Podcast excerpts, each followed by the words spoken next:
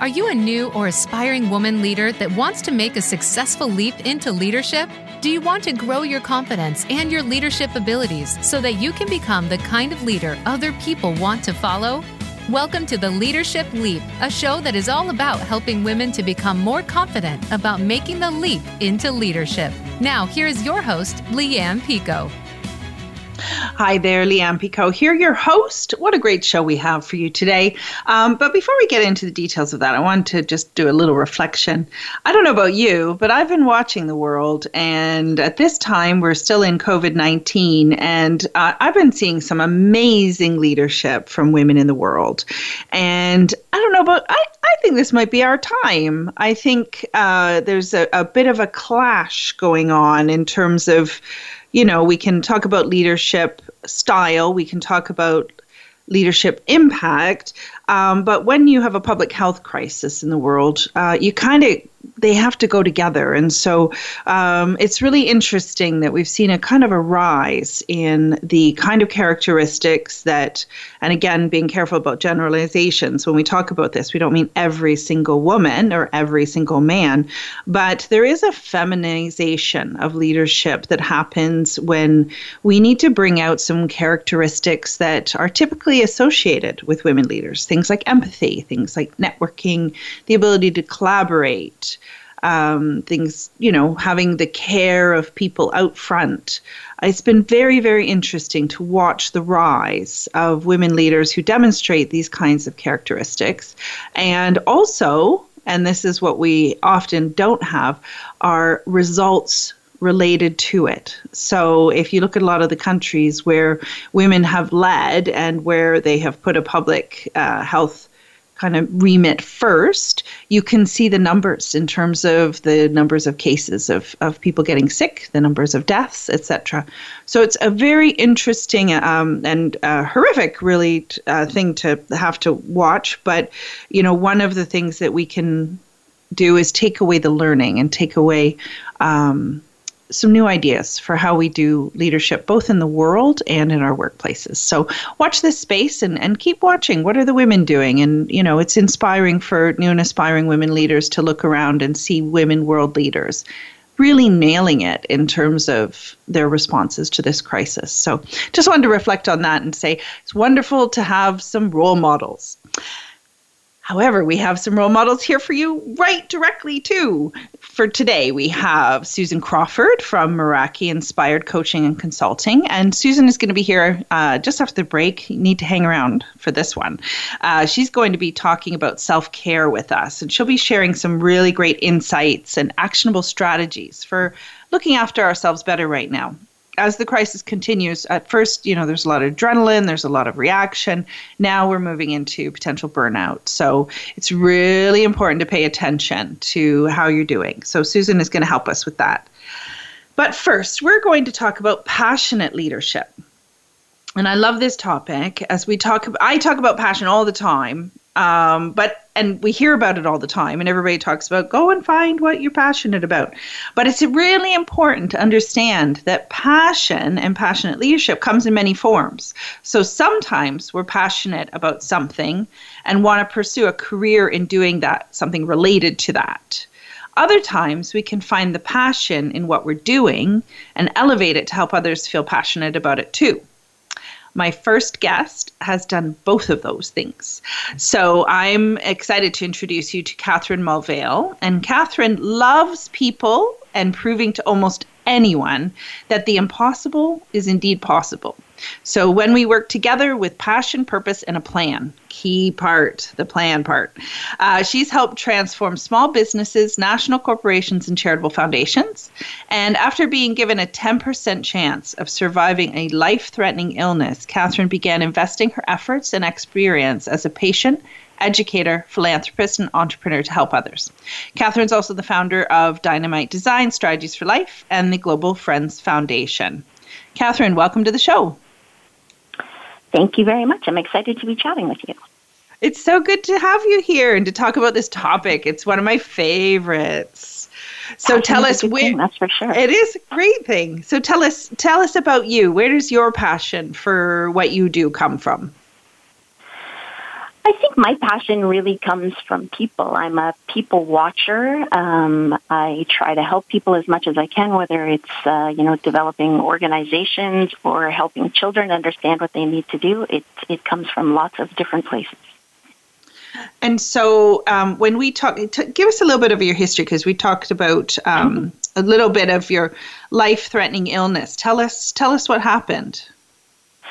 Uh, so when I was uh, about 30, my children were two and eight months old, and I developed flesh-eating disease, which is necrotizing fasciitis and streptococcal toxic shock syndrome. So wow. I spent, uh, yeah, the better part of about six weeks in an ICU, having multiple operations to have 11 muscles in my shoulder and back and half of my shoulder blade removed and battling blood clots and pneumonia and lots of different things uh, to come out the other side with a little bit more knowledge and uh, uh, some new ideas on where I wanted to invest my time. Yeah, I, I mean, that's the thing is when, and I'm sorry that that happened. It sounds like you kind of came out of that and kind of um, and and this happens a lot for a lot of people is when when they become that close to um, death or being that sick they kind of it, a reassessment happens right? Yeah i think it does happen for a lot of people. I come from a family where we've had lots of illness and at the time i just sort of thought that it was my turn to sort of shoulder the burden of what happens in health crises. But um, I think what happened afterwards, the people that I met through that journey, the opportunities that came forward, um, really changed the tra- trajectory of my career. Right. So, in t- I mean, in ter- so illness is is one way that we kind of maybe in that reflection and thinking about what we're passionate about. But how do we know? Like, you know, how do people? I I, I see a lot of people, um, you know, and especially young people, kind of wandering around, going, I don't know what I'm passionate about. Like, how do you know? How do you find out?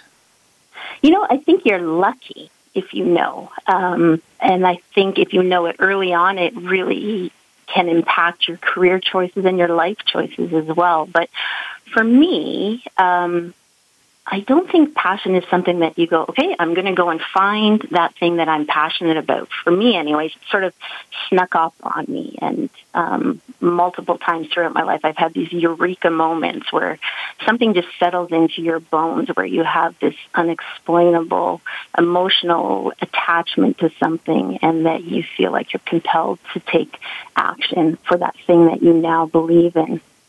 I think yeah, originally I passion was uh, defined as a willingness to suffer for what you love. And I think um, for me, for sure, that's absolutely true. But, um, yes. you know, I d- I don't think it's often that we start with a passion and then build a business model and go ahead about, uh, you know, taking on our day to day chores through our work lives.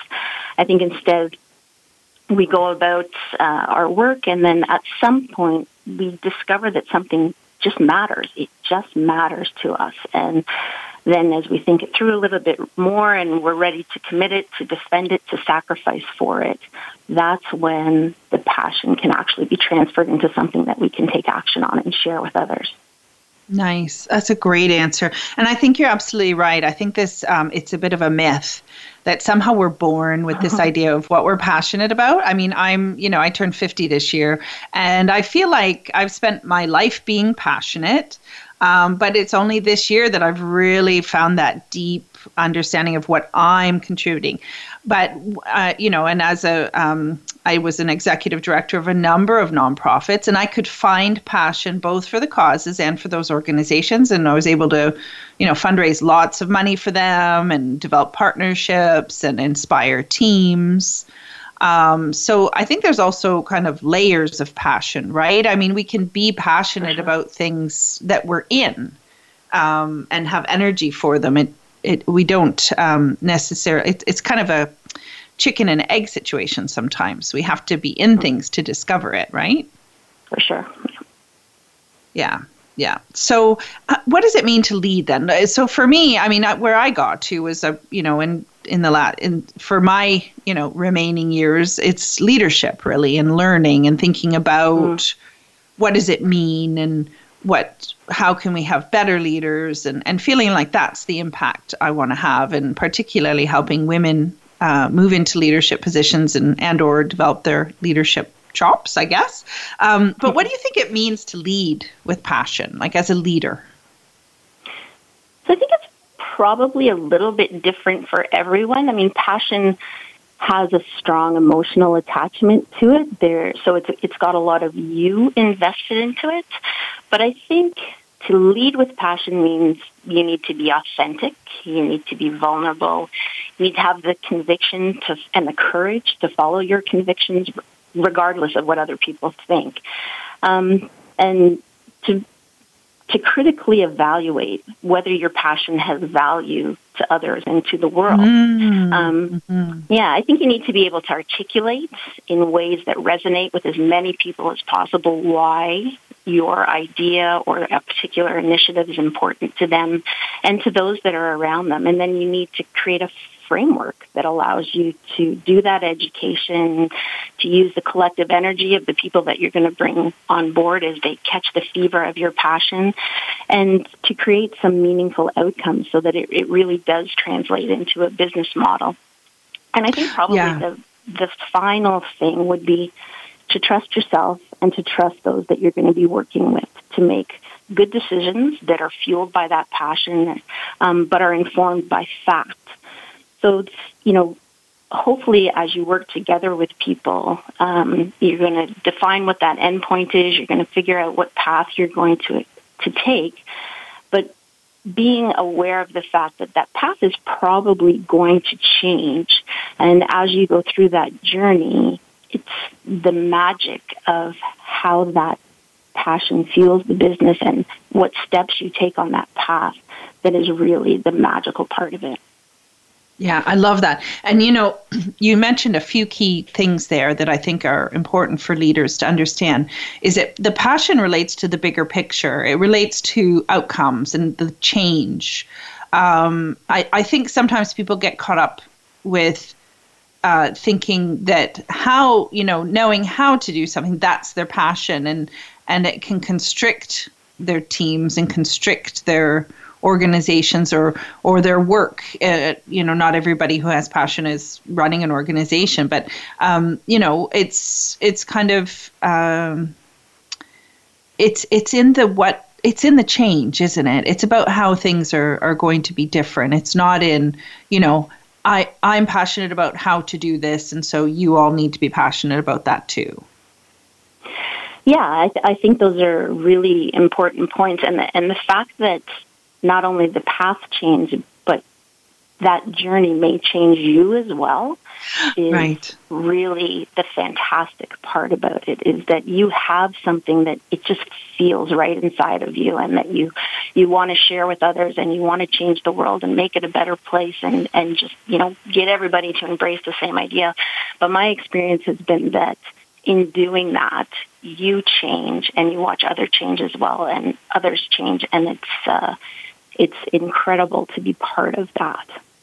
It is. And I love the word magic. It's absolutely right. Mm-hmm. That's what it, it ignites. So, okay, so tell us about, and, and I have to say, it's one of my favorite names of a nonprofit I've ever heard. Um, tell us about Global Friends and how you followed your passion. And again, just to say to listeners, what we're not advocating, and I'm, you know, as somebody who teaches this stuff, uh, not everybody needs to or should start a nonprofit in order to pursue your passion. There are plenty of ways to do that, either through volunteering or within your own work. You can find really cool, you know, it's we're not you don't have to change the entire world in order to be passionate about what you're doing. But we want to just showcase a very cool idea um, that Catherine has uh, developed and delivered for many years. It's called Global Friends. I love the name, Catherine. Where did it come from? um, the name came from actually a, another not-for-profit that I'd founded before that was called Strategies for Life. And uh, Global Friends, when we decided to actually make it its own separate charity, it had a it had a tagline that was associated with it, and uh, um, Global Friends just was part of that. And, and as we were trying to register the company, the, the lawyer who was doing the work for us actually said, why don't you just call it Global Friends? It's like, no, let me think about that a little bit. It, it just seemed too easy and too simple, but um, I love it as well. I think it is my favorite charity awesome. name. okay, and, and, and you know, can I just say, it doesn't usually come from the lawyer. It does That's not awesome. usually come from the lawyer. Absolutely not. it shows anybody I, can be passionate about things. That's awesome. I just wanted That's to awesome. underscore um, one of the things you were talking about is saying that you don't need to change the world because you're passionate about something and you don't need to start a not for profit. And in fact, I would encourage people not to do it or to think about it very, very carefully before they do it because um, not for profit work is hard. It's really hard. It's it's not respected in many cases still as being real business, being real work. It can be very lonely. Um, it requires you to build community and to overcome distrust from uh, people who are donating to your cause and that sort of thing. So, um, yeah, it's hard yeah, work, and, sure. and we can yeah yeah we can talk about it more if you want later yeah, on. But definitely, um, definitely, th- and it's and it's it's also not the only business model out there for making change. So, absolutely, we'll talk absolutely. about that in a second. Uh, we could probably do a whole mm-hmm. show on that. I think. we could. so tell us, tell us about your passion and, and how it, because you you started another nonprofit and then you moved on to this one. So clearly, you were following a journey and a path. So, how did you get to Global Friends and tell us what you do? Yeah, so Global Friends came out of. Um, a project that I was doing for Strategies for Life. So Strategies for Life started because of the uh, experience I had with flesh eating disease and toxic shock, in that there was no one to talk to at the time. Uh, I actually went through that experience. And I went from being a very healthy 30 year old with two bubbly, strong, happy children to essentially being told that I was going to die um, within a few hours. And oh when I came out at the other end, I was afraid that the same thing could happen to my family. I have to confess it was a totally selfish establishment of that organization is that I wanted oh. to make sure that my children weren't in jeopardy of developing the same illness and that people that we knew and loved wouldn't have it. So started strategies for life. Lots of wonderful things happened, including the eventual um, appointment of me being the executive director for the Canadian Foundation for Infectious Diseases. Wow, and we were great. doing a climb. Yeah, we were doing a, a, um, a fundraising climb up Mount Kilimanjaro in Africa. And while I was there, I had access to all of um, the the Canadian researchers who were doing work in AIDS and HIV. And I used to always say, infectious diseases have has an impact on the global community. And I come from a fairly good background. I live in Oakville, so we're in we're in a really nice area. I'd really never had any encounters with anything too difficult other than this health challenge that I had. And I thought, I feel like a hypocrite when I talk about um, this global impact when I've never even seen it. So I asked, um, before we were doing the climb up Kilimanjaro, I asked to for an arrangement to be made that I could meet children who were living in extreme poverty and were HIV positive and people who were in the end stages of AIDS. And that was really my introduction to what extreme poverty is. And people who have seen it firsthand um, understand it, and it's something you can't t- take away once you've seen it. To be able to describe it to, to someone is almost impossible because we don't have the context, we don't have the experiences, we don't have the hopelessness that we'll never escape it. Yes. So I got True. to see some things that were really um, uh, horrible and scary and impactful on me as an individual. And I spent a lot of time with um, when I wasn't, you know, in an, in an armored car and behind bars and being protected, but being protected by people with guns. I spent a little bit of time playing with some children, and I met a, a little boy who was 12 years old, who was the same age as my sister, who, sorry, who the child was the same age as my sister's son. My sister was dying at the time, and this the last day that I was in uh, Uganda, this little boy came up and essentially said, "Will you save my life?" And oh, wow. it really changed my perspective on who I was, what influence I could have, how um, intimately we are connected to even strangers all the way around the world. Yes. So I, I left him, and there, there's lots of nasty things that happened with that as well. Left him and went on to Tanzania to meet this team of 32 people who were excited about the adventure of their life to climb to the summit of Mount Kilimanjaro, and we reached the highest point in Africa. And as I was climbing, I, I met someone who said, "My brother helps orphans in Tanzania. Will you help him?" And it was really the culmination of that request and the request of the little boy that um, brought Global Friends to light. I, I wasn't looking to start a not for profit that was helping uh, vulnerable children who were living in extreme poverty. It just sort of evolved on its own. And I, when I came back to Canada and, and started talking about it, I think that's really when my passion for it started developing because um, I was told so many times that these children didn't matter, that um, the problem was too big to solve, that it was it was their fault that they were in such dire straits, and oh, wow. I just thought you are so wrong and that child will not be okay. People were always saying, you'll be okay, everything will be fine. And I thought, nope, I am not the same person I was when I got off the plane in Uganda. And that little boy will not be the same. And there are thousands of them, millions yeah. of them around the world that are in the same situation.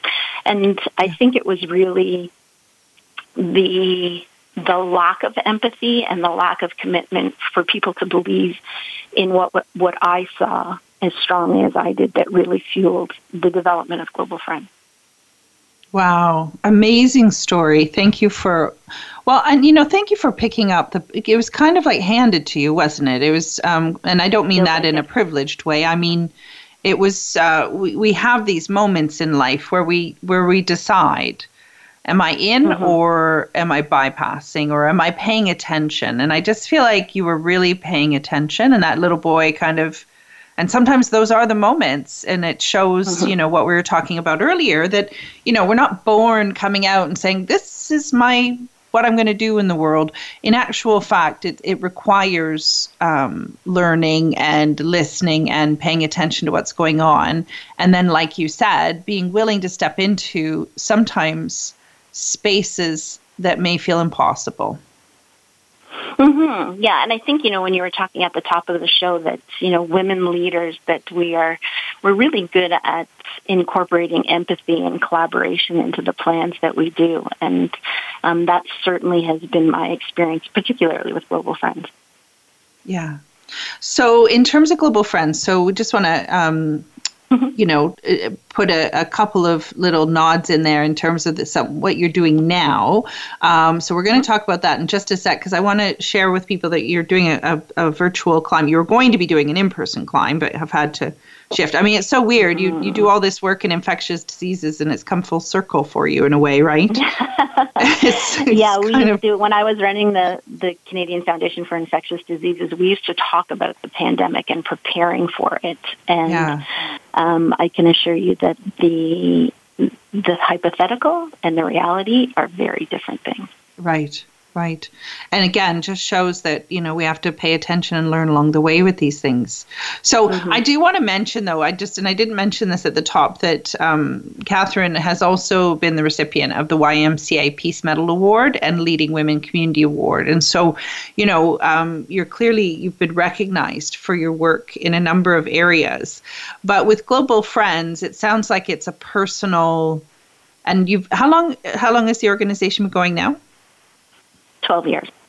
12 years. So it's it's a personal mission, but also, um, you know, you've you've kept it going because we do know how hard it is um, to start something, and you know, it's easy to it's easy to uh, feel good about the thing you want to do. It's easy to come up with the idea, um, it's almost easy to start it sometimes because you know uh, all our friends and families are very excited and they give us a few bucks and off we go.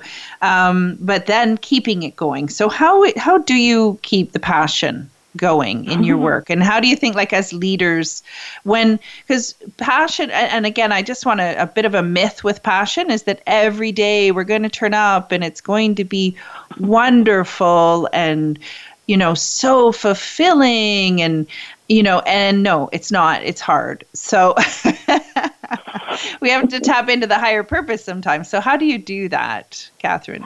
Yeah, yeah, I think you you touched on a whole bunch of things in that introduction. There is that um, you know keeping it fresh and keeping it going is very is very difficult. So I've run Global Friends for 12 years entirely as a volunteer. So we had one employee who was my son, actually, who did a fantastic job for not quite a year. But other than that, it's run. It's been run entirely on volunteer by volunteers, and I've I've worked um, at my I call it my real job throughout that entire time. And um, yeah, it's been tough. It's been it's exhausting. Um, it takes up a lot of time. The the passion.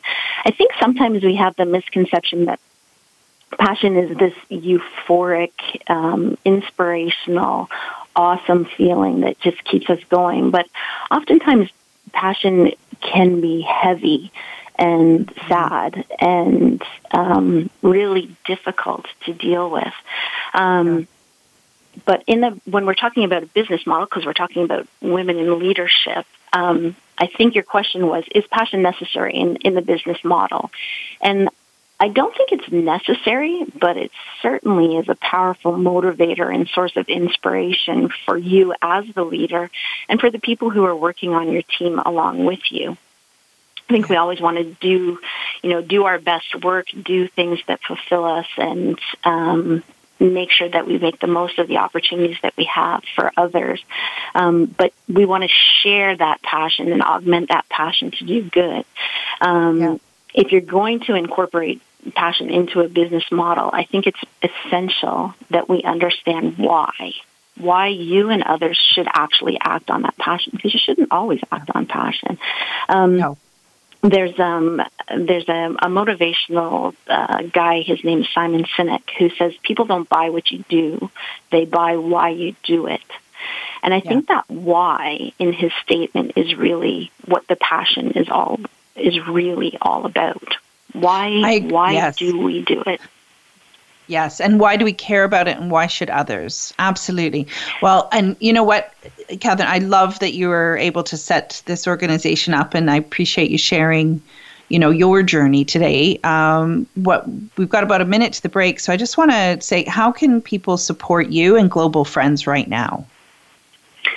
So there probably the single project that we're looking at right now is uh, talking about ad- adaptation and collaborating is we started a new program called Stop the Spread.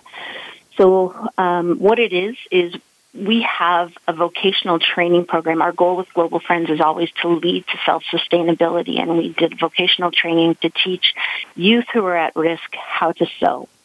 And so what we've actually done with Stop the Spread is ask them or hired them to make masks to share within the community so that the spread of COVID-19 is reduced as much as possible within their community. So far, so far we've made and distributed 10,000 masks and we've actually become part of Uganda's strategy to fight COVID-19 in, in their country.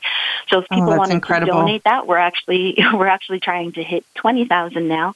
So we have a, um, a fundraising page that's just GFF, so the acronym for Global Friends Foundation, GFF Mask at causevox.com, and we would love it if people would support that.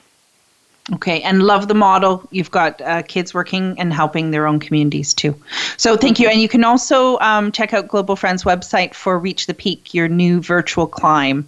So um, make sure, you know, it, it, if you're feeling like you want to help, this is a really great place to start. So thanks so much, Catherine, for being here today. Thank you.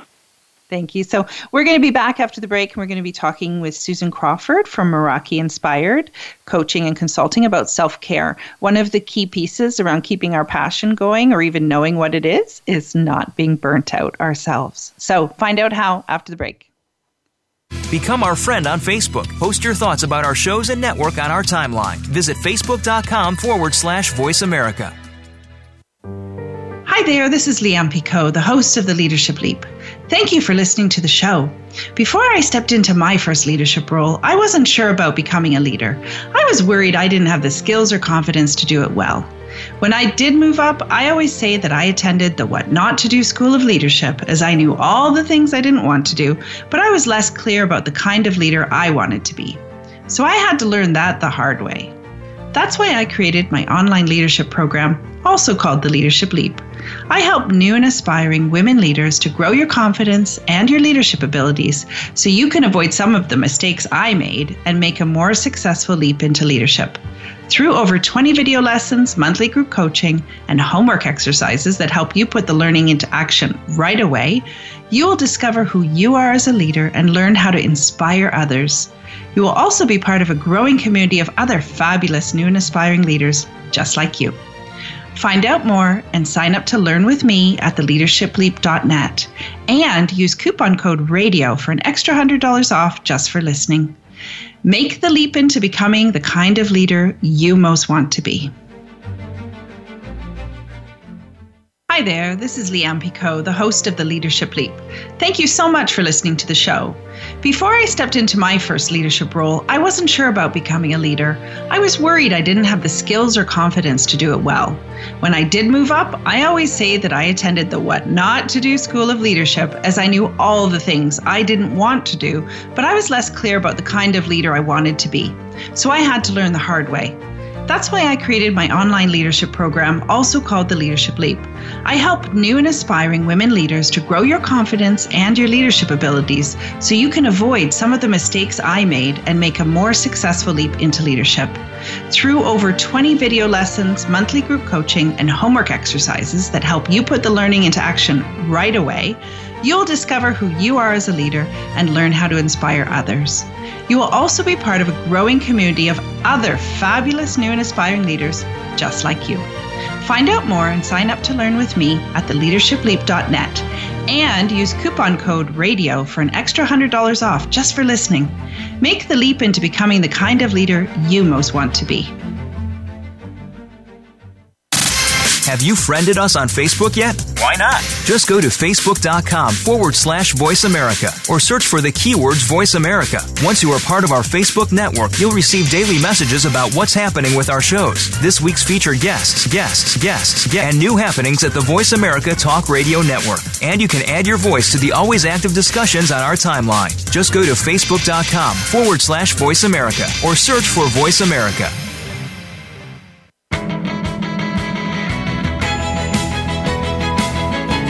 You are listening to the Leadership Leap with Leanne Picot. You can find out more about Leanne and the program at theleadershipleap.net. Don't forget that you can, that you can also send in your questions about all things leadership to Leanne at her email address, info at theleadershipleap.net, and we'll try to answer them on the show. Now, back to the Leadership Leap. Hey there. Welcome back, Leanne Picot, your host. Uh, what a great chat with Catherine Mulvale before the break, uh, talking about passion. And um, as we were talking about, doesn't require you to go out and start a nonprofit. It is hard running a nonprofit, I tell you that. Um, but doesn't mean you shouldn't either. So we really, it's important for us to understand that passion is that deep caring. And sometimes it's a deep caring about a problem that we want to try and overcome. And it might be in our organization, it might be in the world, uh, it might be in our own life. Um, as as Catherine mentioned, and, and it's funny because she t- called it selfishness, but I don't think it is. It's actually often our deepest cares come from our own experiences and wanting to protect the people we love. So, um, you know, and care about. And so in leadership, often that's where passion comes from for leaders too, is kind of, you know, wanting to protect and to advance the you know the work of their teams so um, but in order for us to feel it and carry on, it's really important for us to look after ourselves. And um, sometimes what we do when, and I've seen it in nonprofit land a lot, and I see it in business, particularly with founders, we kind of sacrifice ourselves for the cause. And that is not um, how you're going to win the long game. And so I'm always very uh, cautious about uh, saying to people to give it your all. No, you give it as much as you can and you get some back for yourself in order to keep going up, getting up and, and, and going and, and making the change you want to make. So, luckily, we have Susan Crawford here today to talk to us about self care and how to keep ourselves going, especially at this time. Uh, I don't know about you, but uh, we were just talking about this. Every day feels like a, you know, a, a different experience. Sometimes I want to change the world. Sometimes I just want to change my Netflix uh, show. so, um, so let me tell you about Susan. Susan Crawford is a dynamic coach, facilitator, and speaker. She's the founder of Merakii Inspired Coaching and Consultation, and a fiercely courageous woman who left her corporate job to create a life that gave the balance and freedom she craved. Passion, right there, folks. Uh, Susan works with super women who feel lost, frustrated, and overwhelmed, juggling the pressures and expectations of life and work. She helps them learn how to say no without go without guilt, conquer self doubt with compassion and courage, and live each day with purpose and limitless possibility. Susan, welcome back to the show. Thank you so much, Leanne. It's great to be back. So good to have you back. So I need my a little self care, and I'm so happy you could come and talk Don't to us all? about this. I know, I know. So, um, so you and and you know, how are things going with you? It, it's an interesting balance between, I think, as you said, you know, going after it every day and hustling hard, as everybody talks about, and then taking the time to rest and recharge because I don't know if we as a society even value the the the stopping or the pausing. It's always do more, do more, be productive. Yes. And that doesn't always work. It's not sustainable. No, it's not. That's such a good point. It is absolutely not sustainable, as we have found. Mm-hmm. You know, mm-hmm. it's certainly not exactly. sustainable in the face of massive change like we've we've um, been seeing. Exactly, and if we if we can't even give ourselves permission to stop and just assess where we are or what we need, as you said, it's the recipe for burnout, and so many of us don't have the luxury of burning out because there are so many things on our plate. Yeah. Well, and and then I've seen the other side of it, which I've I've actually seen some people talking about um, being uh, not wanting to go back to air quote normal because they've mm. actually set down the busy. So maybe people are commuting and you know getting kids to daycare and all that, and that they're actually feeling more connected uh, in a way mm-hmm. to, to a lot of the people in their lives than they ever have. So it's an interesting thing because we can kind of look at it from the other side too, right? Which is, yeah, ooh, like maybe this is a great pause, and and how can we keep some of the stuff we're doing to look after ourselves going after yeah, I'm definitely one of those people in that category that's just, you know, looking and saying, wow, I don't have to, you know, chauffeur my kids to swimming and to school every morning at a certain time and then be there for pickup so that, you know, we're not paying extra with after school care. Like there's just a, um, I guess it's a luxury, I guess, there, but there is a slowing down and yeah. there is just so much more appreciation for like those little moments that we have back now like I'm noticing my kids are getting taller in the last eight weeks, whereas yeah. I was probably too busy to notice those little things because life was happening. But it's this so is a, true. this is a kind of cool life that's happening right now too. Yeah, yeah, and it's it's an interesting piece. Like you said, we don't often take the time to reflect on where we're at and and what we want out of our lives. So this is one of those mm-hmm. moments. Exactly. So exactly. So you use a um, you use a three glass balls analogy for around this kind of self care topic. Tell us what that is. Yeah, and, and, this is not my idea. This is from one of my mentors. Her name is Rosita Hall, and she she introduced this idea of the glass ball analogy to me, and I think it fits so perfectly with what we're experiencing now.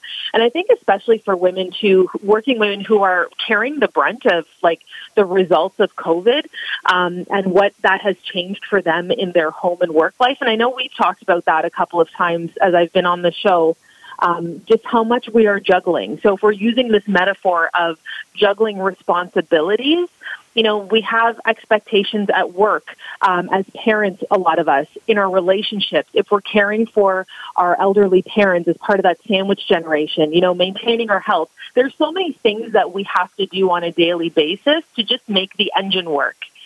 And so yeah. when COVID sort of struck, all of a sudden, we have all these additional balls to juggle, which is now homeschooling for some some women, meal preparation, you know, 24 hour entertainment for our kids because I'm bored, I'm bored. You know, we're working from home now and all of these other duties as assigned that have encroached into our, our space now. It's like, wait a second, I'm doing way more than I used to be doing and I need to figure out a way to balance what's happening here, or I'm going to burn out. Yeah.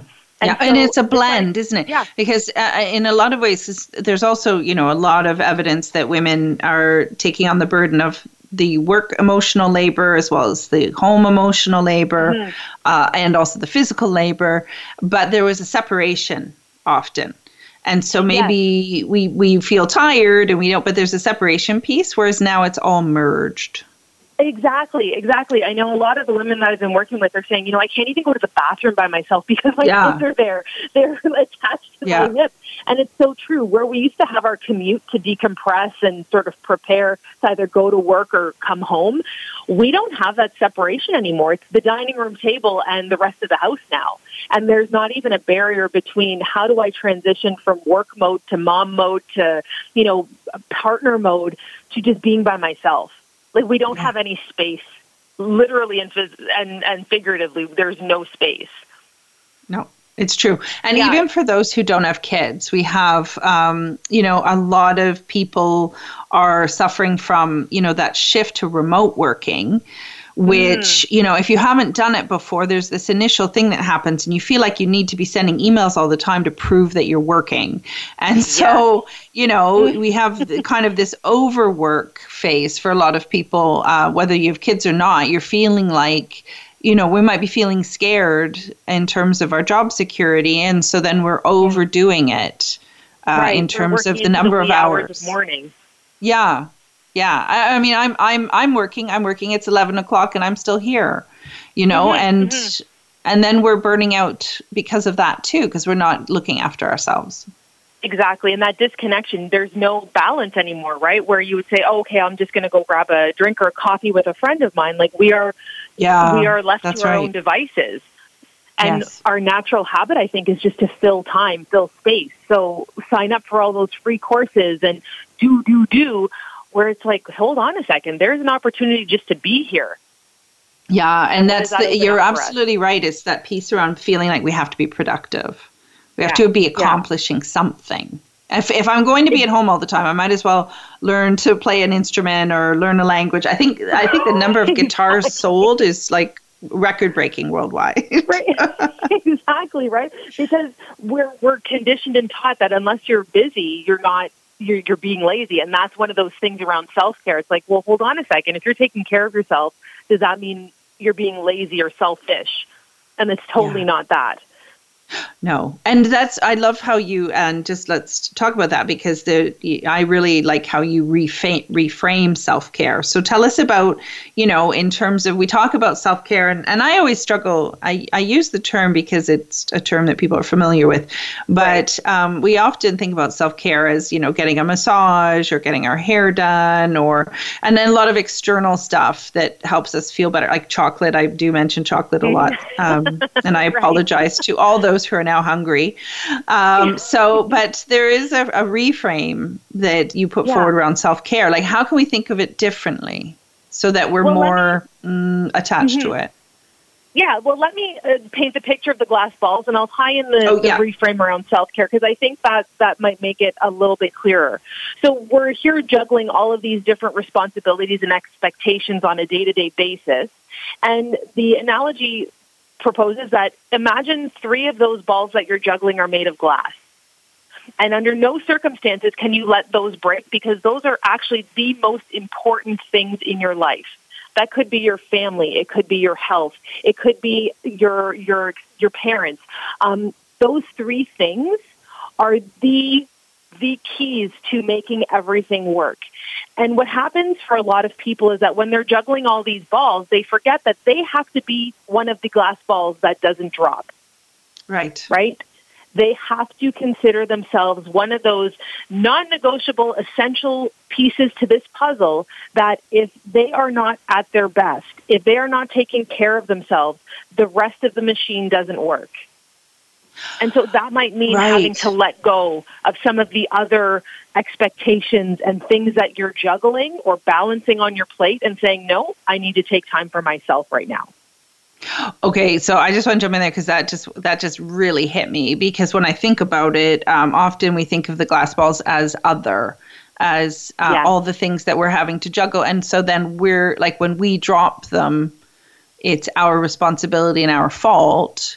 But to yeah. reframe that as a self compassion piece mm-hmm. and kind of think about it as I am one of them really helps understand the priorities, right? Exactly, exactly, because there are so many competing priorities that most often we forget to put ourselves on that list. Yeah. And when we reframe it as self compassion, like if you have a friend that is struggling, you know, drowning in work or life that just is barely keeping their chin above the waterline, what would you say to that friend? You need a yeah. break. You know, take care of yourself. If you need to go for a walk to de- decompress at the end of the day, do that. You know, we would be sharing all of this love and compassion to that friend. What I'm yes. proposing is self care is self compassion. Yeah. Yeah. And that we're just as important as other people. And that's what we sometimes forget. Yes. And well, because and, if that if that glass ball breaks, yeah. think of how many other things will be impacted. It'll have a ripple effect on your entire life, on your work, on your loved ones, on you know your environment that you're in. We have to consider ourselves one of those glass balls and protect ourselves so that we don't burn out. Yeah. And Susan, so I mean, you've done, you have a master of social work, and I've done a lot of stuff in social uh, related things. And I, I think, um, you know, when we think about this, often what it comes down to is a sense of worthiness, right? Mm. So, yes. what do you think impacts our sense of worthiness and, and without going into like a lot of the the big sociological issues but on a day-to-day basis like why is it we don't consider ourselves as important as those other things do you think well i think part of it is because we're scared of being judged right, right. We're, we're all we're all putting on a show whether it be for our for our oh, role models yeah. our our mothers our friends everybody has to have it all together right we all mm-hmm. have to be fitting into these little um, boxes and saying that I need self care or I need self compassion or I need help or I need to stop or I'm overwhelmed, that just invites, oh my gosh, what you can't handle it? So I think yeah. we're afraid of the criticism and the judgment. And so yes. we continue to put on these masks of I can do it all, I can do it all myself at our own expense. Yeah, and it's also, and I think, I think you're absolutely right. It's it's judgment that that desire to be liked, mm-hmm. um, and what are we valued for? Like as women, what what are we valued for in in society? It's this stuff. Yes. Yeah, it's how much you right? do, how, and how well you do it, right? Yeah. And so yeah. I think too, the excuse then we use is, well, I don't have enough time.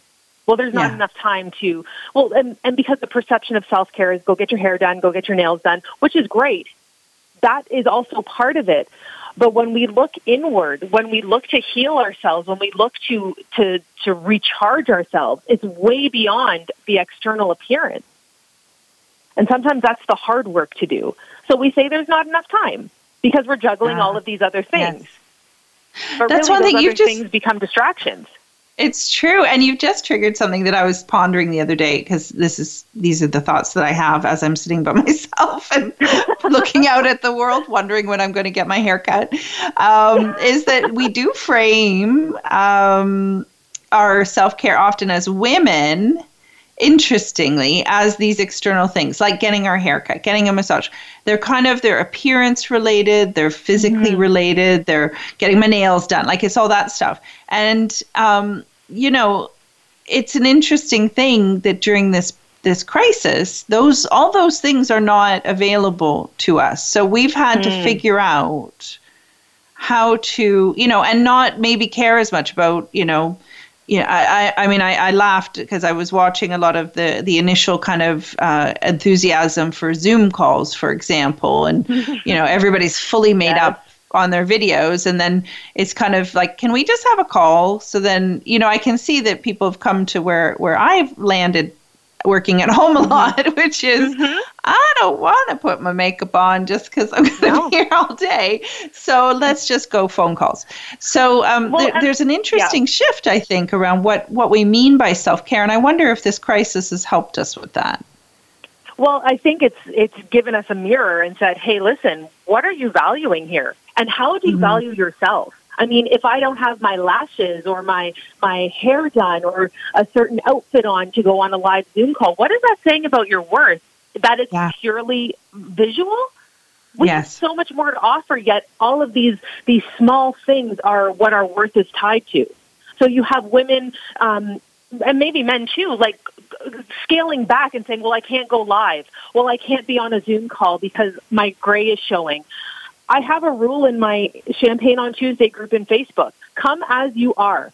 I go on every morning as I am. That could be shower or not, sweat sweatshirt, whatever it is, because we need to take away that our only value is how we look. We need to feel good inside out. That's yeah. going to radiate. And that's self care. It's loving yourself enough to say, I am worthy regardless of what I look like because I have so much more to offer.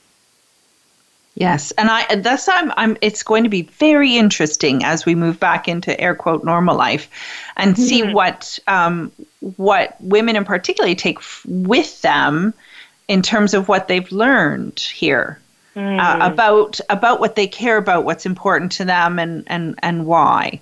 Because we see a lot yeah. of, and I and I hear, and I made the joke, and I'm, but I'm not really that concerned about my haircut. I'm more concerned about people being sick and dying, you know, around me. Of course. So. Mm-hmm that's a moment where you go, okay, well, that society has always said that that's really important in terms of being a woman, that that's inherently uh, part of my self care, and now I can't mm-hmm. even do mm-hmm. it because I have all these. You know what I mean? Like it's super interesting yes. that we're we're actually being forced to really consider our priorities here. Yeah, and I think a lot of us are being forced also to look inward, right? Yeah. If yeah. I am not beautiful or perfect or this according to whatever standard, what am I? Who am I? Right? When we're not doing our jobs, like our work, and if we are defining ourselves by these other labels, it's like, wait a second. When those labels don't exist, do you know who you are on the inside? Yes. And so there's yes. a great opportunity here to do some introspection and reflection of, you know, who who do I want to be? On the other end of this crisis, on the other side of COVID, who do I want to emerge as? Do I want to be the person who only looks at the external, hiding all of maybe the the um, shame and guilt and all of the other stuff that you've been carrying and masking, or do I just want to express myself fully, knowing that there's good, bad, beautiful, messy, and be that? Because there's so much less stress when you can just be yourself. Yes, and I think we're finding it a lot of people in terms of their even workspaces where, you know, um, you know, if I turn up with jam in my hair because my toddler was just came to give me a hug, well, maybe that's, you know, okay, right? Yeah. Because I gave my little my little guy a hug and off he went and now I can I can join you in this meeting. Mm-hmm. So there's something different with like when you mentioned shame, it's so mm. so uh, important um, to realize that you know the shame is not in looking after ourselves and the people we love right it's right. we're worthy they're worthy um, we're mm-hmm. people are people are worthy it's not all about you know work and money and appearance yeah. And when you remove the excuses of there's no time or, well, my hair is not done, I can't get together, I guarantee yeah. as soon as this quarantine is lifted and you can go visit your family and you can visit your friends and hug them, it won't matter what you look like. No. None of that will matter. It will be, I am so grateful that I can be here with you physically. Yes. And I think that idea of self compassion is letting go of the facade, of the masks, of the pretending, and just allowing yourself to be in every moment fully as yourself, yeah. whatever yeah. that is. Nice. And the hugs. I think people, I see it all the time. People are like, I miss hugs. Like, it's just the simplest free thing that doesn't. Mm you know, that doesn't cost but creates connection in that moment. I miss hugs. I see it all over the place. So, yeah. uh, you know, I do. I think you're absolutely right. And that's a beautiful thought that, you know, we really will um, embrace the things that really matter and that uh, mm-hmm. we will know what we missed, which is which is awesome.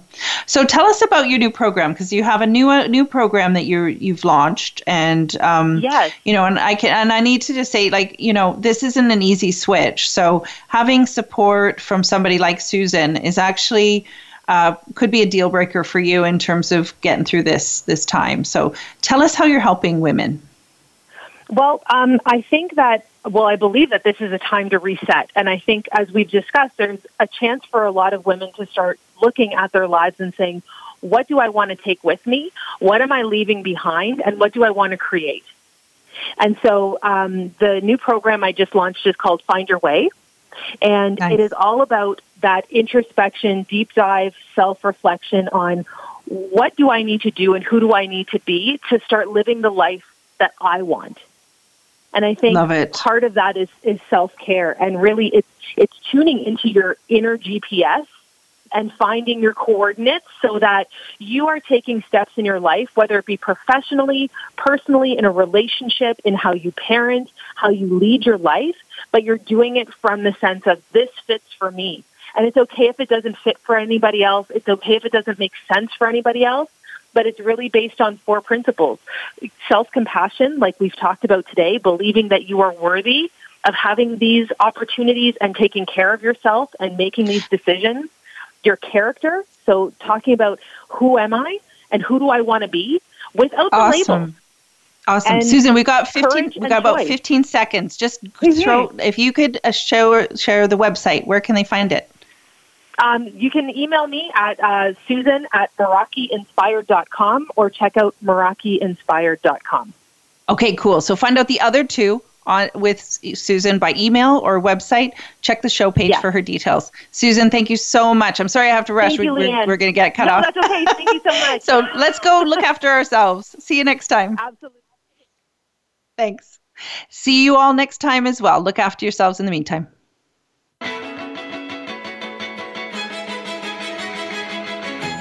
Thank you for joining us this week for the Leadership Leap. Leanne Picot invites you to tune in for another engaging program next Thursday at 12 noon Eastern Time and 9 a.m. Pacific Time on the Voice America Business Channel. We'll help you make a successful leap into leadership.